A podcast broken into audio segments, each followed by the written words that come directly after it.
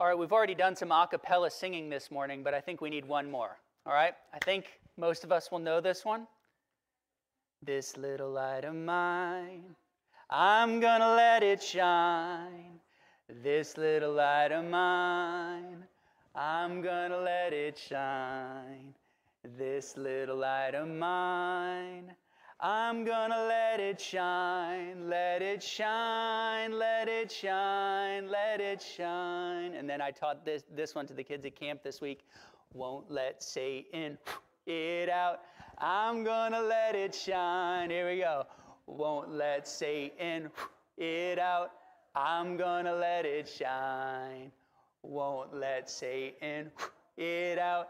I'm gonna let it shine, let it shine, let it shine, let it shine. Amen. In the name of the Father, the Son, and the Holy Spirit. Amen. All right, well, many of you um, have no doubt heard of the International Justice Mission, or IJM. It's a global organization that sends lawyers, imagine that, into the developing world to rescue the poor from forced slavery, from sex trafficking, and from other violent crimes. I still remember seeing a powerful video where IJM rescued three dozen girls out of a brothel in Cambodia, some of them as young as five years old. IJM was founded by an American Anglican named Gary Haugen. Haugen was educated at Harvard, and before founding IJM in 1997, he worked for the United Nations on justice issues related to the Rwandan genocide. So obviously, Gary Haugen is no stranger to confronting evil head on. But he's also a father, and I heard a story once about how he brings that mentality to his parenting. So basically, when his children were younger, they didn't want to go to bed at night because they were afraid of the dark. And so Haugen and his kids came up with this strategy that they called charging the darkness. Okay, so they would line up outside one of their dark rooms, and then they would all run in the room yelling like banshees, like a bunch of warriors, and be like, oh! And they would go in there and they would charge the darkness, and it would almost always turn into full belly laughing because, of course, there was nothing to be afraid of. And I love learning about this connection between Haugen's parenting on the one hand and the work of IJM on the other because they both involve mobilizing people to contend with evil rather than running from it. Amen? Now, as we look at our gospel passage today from Luke 10, which describes the Lord sending out the 72, sending out his disciples ahead of him on kingdom mission, I want us to hold this image of a father and his children charging the darkness together. Because the mission of Jesus describes, uh, that he describes in this passage, it may not be as safe as running into a dark bedroom, but it does, over, it does involve overcoming fear, bringing light into dark places, and contending with evil rather than running from it. And just as with all kingdom mission, Jesus assures his disciples that his Father will be with them as they go. Amen? Will you please turn there with me to Luke 10, verses 1 through 20?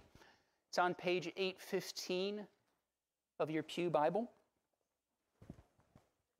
Luke 10, 1 through 20. And verse 1 begins After this, the Lord appointed 72 others. That is, in addition to the 12 apostles that he's already sent out earlier on in chapter 9. And he sent them on ahead of them, two by two, into every town and place where he himself was about to go. And then Jesus proceeds to give these 72 disciples various instructions about the mission. In fact, he gives them far more instructions than he had given the 12 in chapter 9. Now, who were these 72 nameless others that are mentioned nowhere else in the Gospels? Well, some of the early church fathers interpreted this episode as an origin story for the office of presbyter or elder, um, much like the story of the first seven deacons in Act chapter 6. If you remember, the first seven deacons who um, served the neglected widows. Um, and the fathers grounded this view in the parallels between Jesus and Moses in the passage we just read from Numbers 11. Just as Moses appointed 70 men of the elders of Israel, and the Greek Septuagint actually uses the word presbyters, to bear the burden of the people of Israel and to share in his ministry, so Jesus Christ, the new and greater Moses, seems to be extending his own authority to this wider band of apostolic disciples, this 70 or 72. Now, um, why do some of the earliest manuscripts for Luke 10:1 use the number 70? And then you probably see a little footnote that some of the earliest manuscripts say 70, some of them say 72. Well, back in Genesis 10, you find this lengthy genealogy. It's sometimes referred to as the Table of Nations. And uh, the story of Noah has just ended, and we're given this list of all the nations of the world that would proceed from his offspring. And if we were to count those nations in the original Hebrew manuscript, the total number is 70 nations. But if you were to look at the Greek Septuagint, guess how many nations are listed? 72. Now, don't ask me where they get the two extra nations. They smuggled them in there somehow, okay? Uh, but either way, whether it's 70 or 72, the number would symbolically announce to the readers, right, that the kingdom of God was to be extended not just to all of Israel, but to every nation under heaven.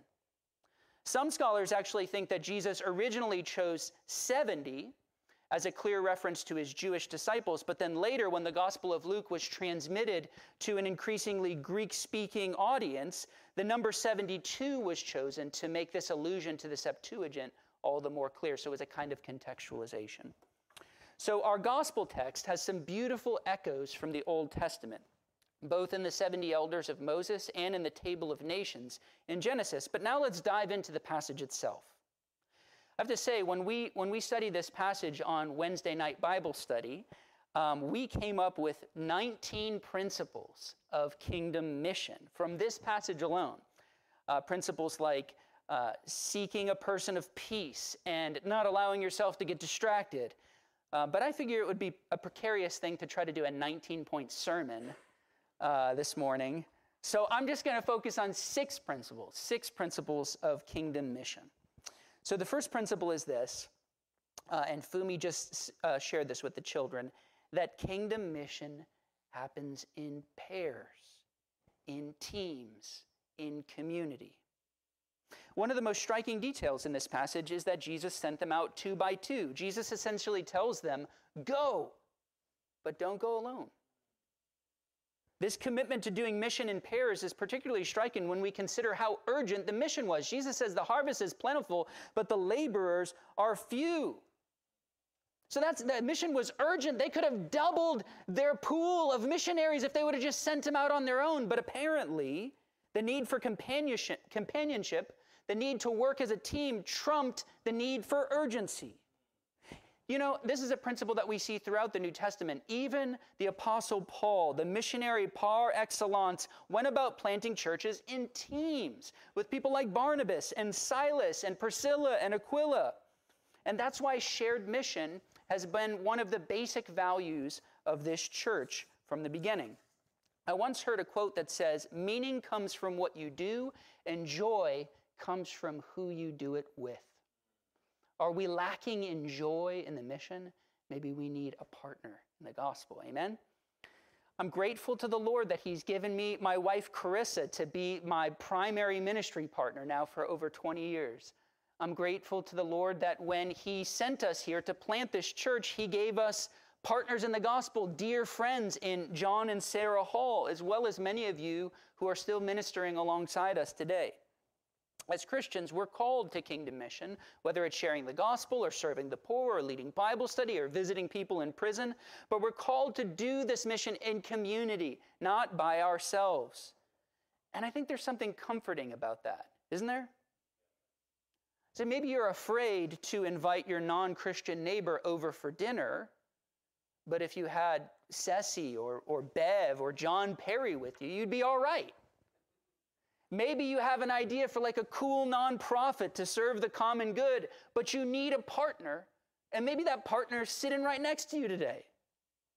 Because when you go out in twos and threes, you actually go with a kind of foretaste of the kingdom fellowship that you're seeking in others, right? Because Jesus promised, where two or three are gathered in my name, there I am in the midst of them. All right, the second principle of kingdom mission is that mission should be covered in prayer. Jesus says in verse 2 the harvest is plentiful, but the laborers are few. Therefore, the first thing that you're going to need is a business plan. You're going to need a budget. Here's the top five books you need to read before you go out into the mission. No, before all that, before any of them, he tells them, pray earnestly to the Lord of the harvest to send out laborers into his harvest field. Prayer and mission go together. Amen? And then in verse 3, we learn that Jesus wants them to answer their own prayers. He actually wants to make them an answer to their own prayers. Now, is there something that you've been wanting, the Lord, wanting to see the Lord do through this church? Some new ministry or mission or expression of our values? Well, then I think the Lord Jesus would have two questions for you. Are you praying about it regularly? And number two, are you willing to be the one to do it? Now, it's not always the case that God is calling the one who's praying to do it, but he receives our willingness as worship. Just don't neglect to pray. Jesus' ministry was saturated in prayer. So it's not surprising that he wants the mission of his followers to look the same way. As a friend at Incarnation recently reminded me, we can't expect the results of Jesus without adopting the way of Jesus. So here's what I want you to do this morning, all right? I want you to take out your phone. I, I know we don't usually like you to have your phone in your hand, but will you take out your phone just for a moment? And I want you to go to um, the alarms part, and I want you to set an alarm for 10:02 go off every day of the week except for Sunday. okay? And then wherever you are, when that alarm goes off, Pray for God to send laborers into his harvest field. Pray for the harvest field of the Lord. Wouldn't that be a beautiful thing if 200 of us had an alarm beeping off in the, in the midst of our week and we, were just, we would just pause to pray for the mission of God? Amen? All right, number three kingdom mission is not deterred by risk. It's not deterred by risk. Jesus tells them plainly in verse 3 Go on your way. Behold, I am sending you out as lambs in the midst of wolves. Now, that's not a very encouraging image, is it? Lambs don't have fangs, wolves do. Lambs don't run in these like strategic packs, they're dumb. They need someone to protect them. I thought Jesus was supposed to be the good shepherd. Well, of course, he is. And there's a certain protection that comes with sending them out in pairs. And of course, he promises spiritual protection from them, uh, from the power of Satan in verse 19. But here's the thing when it comes to just discipleship, Jesus never hides the cost. Right? The modern church may do it, but Jesus never did it. We may do it, we may hide the cost. Jesus never did. Jesus tells them plainly I am sending you out as lambs in the midst of wolves. There are hazards in this call to follow Christ, there are enemies. But Jesus tells us in Matthew 10 28, do not fear those who kill the body and cannot kill the soul. Rather, fear him who can destroy both body and soul in hell. Jesus' point here is not that we shouldn't take normal precautions like locking our doors at night, but instead that we should properly distinguish between temporal dangers and eternal dangers. If we have those things straight, then we'll remember that human beings may hurt you in this life, but they can't touch you in the next. If you're secure in the Lord, if the Lord has you in his hand, none can snatch, snatch you from his hand. In his book, Introduction to Christianity, Cardinal Joseph Ratzinger discusses the early Christians and their willingness to face death rather than participate in any way in the cult of the Roman emperor. And it was so common for people to participate in this. He writes, It's important to realize that this refusal was far from being a piece of narrow minded fanaticism, and that it changed the world in a way in which it can only be changed by a readiness to suffer. Since we know that we have eternal life? It's through our willingness to face risk. It's through our willingness to embrace suffering that the world is changed and turned upside down. That was true of the early disciples, it's true today. Recently, this principle has been modeled for us so clearly by the Kogan family, and I don't mean to embarrass them, but in their efforts to rescue orphans from a war zone in Ukraine. I thank God for them, Nick and his daughter Kenley, as well as the Kogan's oldest son. We know, as we've prayed for them, have been risking life and limb to fill buses of orphans and get them out of Ukraine. And meanwhile, Keeley has held down the fort with the rest of the kids here in Tallahassee and they've had to daily pray and trust the Lord to protect their loved ones. These are the kinds of risks that we all signed up to, for. Do you know that?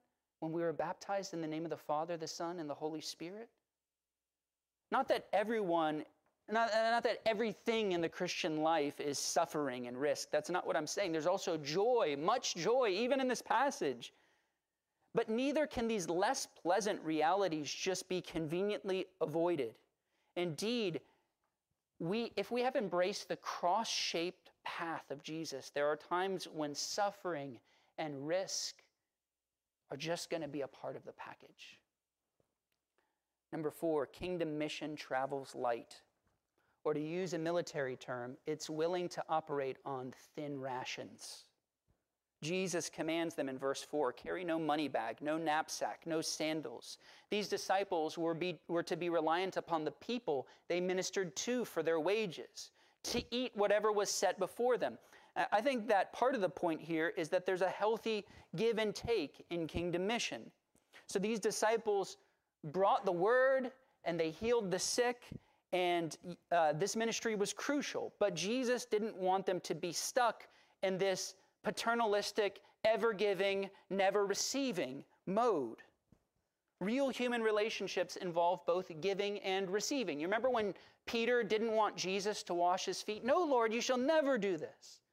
And Jesus taught him a lesson about the kingdom of God in that moment.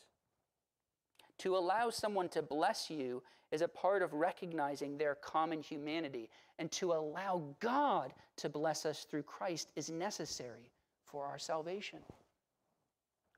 Did you know that even the Lord Jesus himself had several women who were financial benefactors in his ministry? Did you know that? Flip back with me to Luke chapter 8, to the beginning of Luke chapter 8. I feel like this isn't often spoken about. But in Luke 8, beginning in verse 1, it says, After this, Jesus traveled from one city and village to another. Sounds a lot like what he's having the 72 do in Luke 10. He spread the good news about God's kingdom. It says the 12 apostles were with him. Also, some women were with him. They had been cured from evil spirits and various illnesses. These women were Mary, also called Magdalene, from whom seven demons had gone out, Joanna, whose husband Chuza was Herod's administrator, Susanna, and many other women. And then here's the interesting part it says, they provided financial support for Jesus and his disciples. Isn't that interesting? Jesus had these female, these rich female benefactors.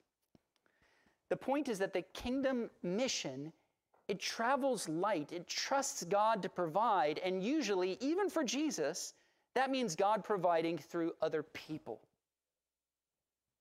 Number five, kingdom mission always involves both acceptance and rejection.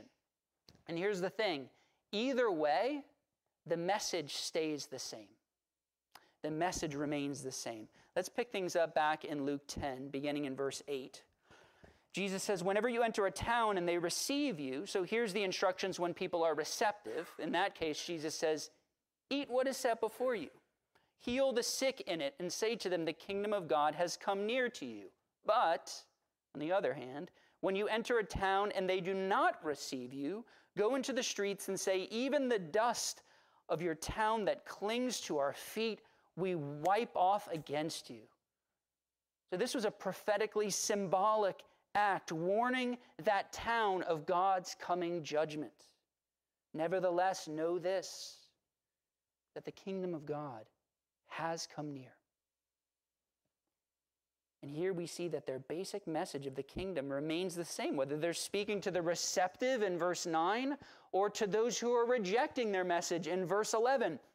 Now, to be clear, the message of the kingdom is not at its heart a message of condemnation, it's a message of salvation. Right? God did not send his son into the world to condemn the world, but to save the world through him. Jesus is the divine medicine that God has sent from heaven, but people can accept it or people can reject it. Uh, it says in John 3 that the world stood condemned already, and Jesus came as the cure. But God doesn't force that cure upon anyone. Kingdom mission is always going to involve both acceptance and rejection. And I think for our modern swallow in this entire passage even more than physical risks or traveling light. We say, ah, we, I can travel light as long as I still have like, you know, my phone and stuff like that, you know.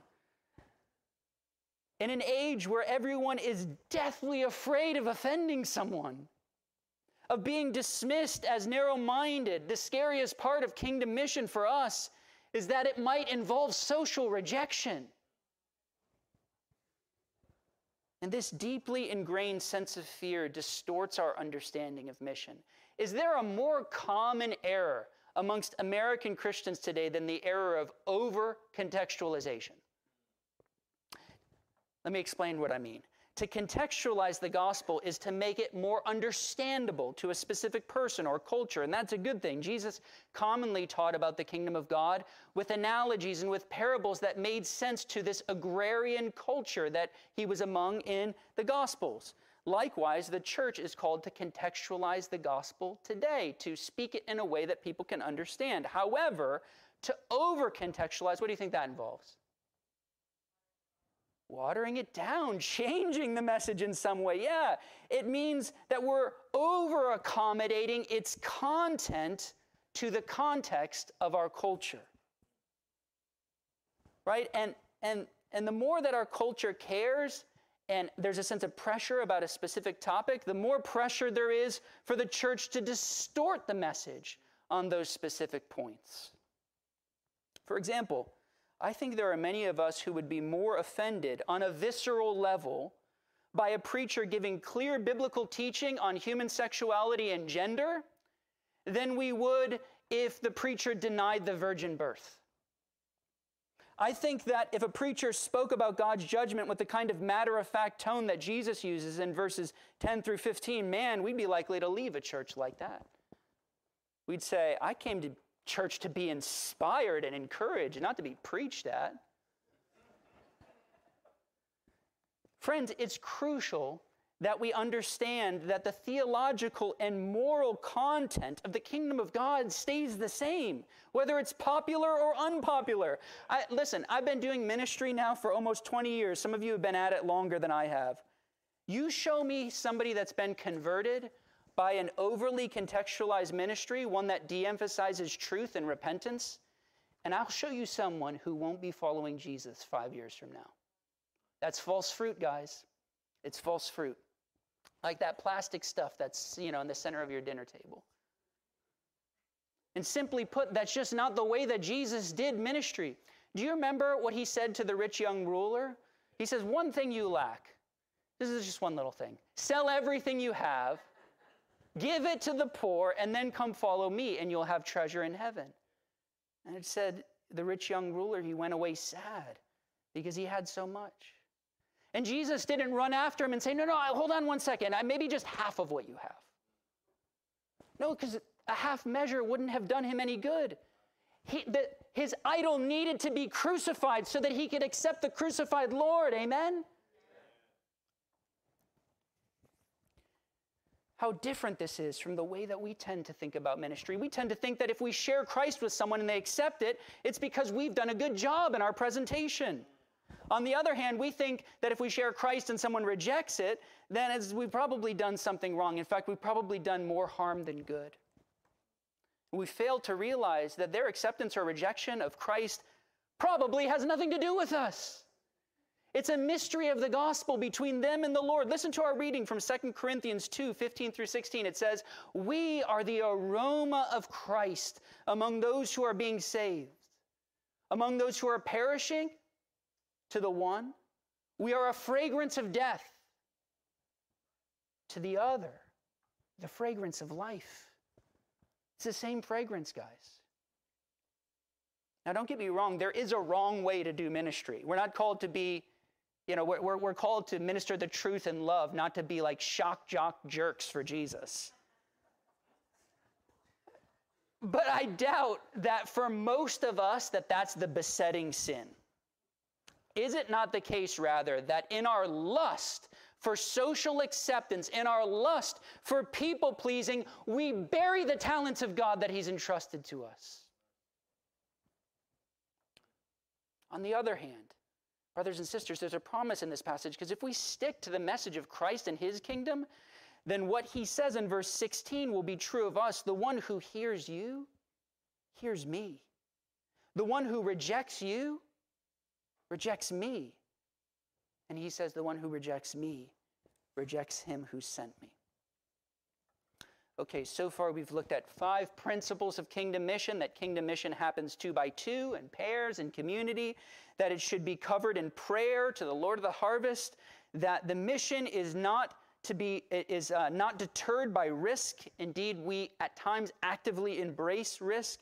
For that we're called to travel light. We're willing to be, operate on thin rations. And the kingdom mission, number five, will always involve both acceptance and rejection. And the message is supposed to say the same.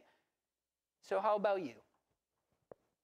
Have you embraced Christ's mission as a basic commitment of your life, Christian? If so, are you still walking in it? What is your ministry? Now, some of us are, are called to teach. Some of us are called to deeds of mercy. Some of us are called to public evangelism. Some of us are called to private hospitality. Some of us are called to lead adults, some to disciple children, some to intercession, some to generosity, some to urban missions, some to foreign lands, some to the ordained priesthood, but all as a part of God's royal priesthood. This morning, I want to encourage you pray to the Lord, do business with God, ask Him if you're walking in the ministry that He has for you. If you need help discerning ministry, that's a conversation I love to have. And there are probably others here who would have it with you. If we are disciples of Jesus, we're called to participate in the kingdom mission, and we should be committed to growing in the kingdom mission. But even if you are participating, if you have a ministry and you're growing in it, after all this talk about kingdom mission, there's still one more principle that Jesus has for us, and that's number six that kingdom mission rejoices in salvation above all else. Above all else. Physical protection is a good thing, but it's not the greatest good. Financial stability is a good thing, but it's not an ultimate thing. Pleasures and good food and even companionship are all gifts from God, but there's still a greater gift. Even if we exercise legitimate spiritual authority over the powers of darkness in the name of Jesus, nothing is compared to the salvation of our souls. Verse 17, Jesus says, The 72 returned with joy, saying, Lord, even the demons are subject to us in your name. That would make me excited too. And Jesus answered, I saw Satan fall like lightning from heaven. Now, it's easy that we can skim past a statement like that without really taking it in. But let's just pause for a minute and acknowledge that Jesus is saying that he was there in heaven when Satan fell from glory. I mean, just listen to what Jesus is saying about himself and a little aside. And it's on the basis of Jesus' authority in heaven that he's given these disciples authority to tread on serpents and scorpions and over all the power of the enemy. Verse 19. Nevertheless, verse 20, and here Jesus wants to pastor their perspective a little bit. He wants to pastor our perspective a little bit. So he tells them, do not rejoice in this. This is really cool, but that, that the spirits are subject to you. But rejoice that your names are written in heaven. Are your names written in heaven? Are you helping for other people's names to be written in heaven? Do you know Jesus as your Savior? Is your name written in heaven? Because that's the most precious gift of all the promise of eternal life, the promise that He will never leave nor forsake you, that nothing can snatch you out of His hands, that your sins have been washed clean by the blood of Jesus. For your sake, out of His great love for you, Jesus charged the darkness, guys defeating death and Satan and atoning for your sins upon the cross. Indeed, for your sake, a light shines in the darkness, and the darkness has not overcome it.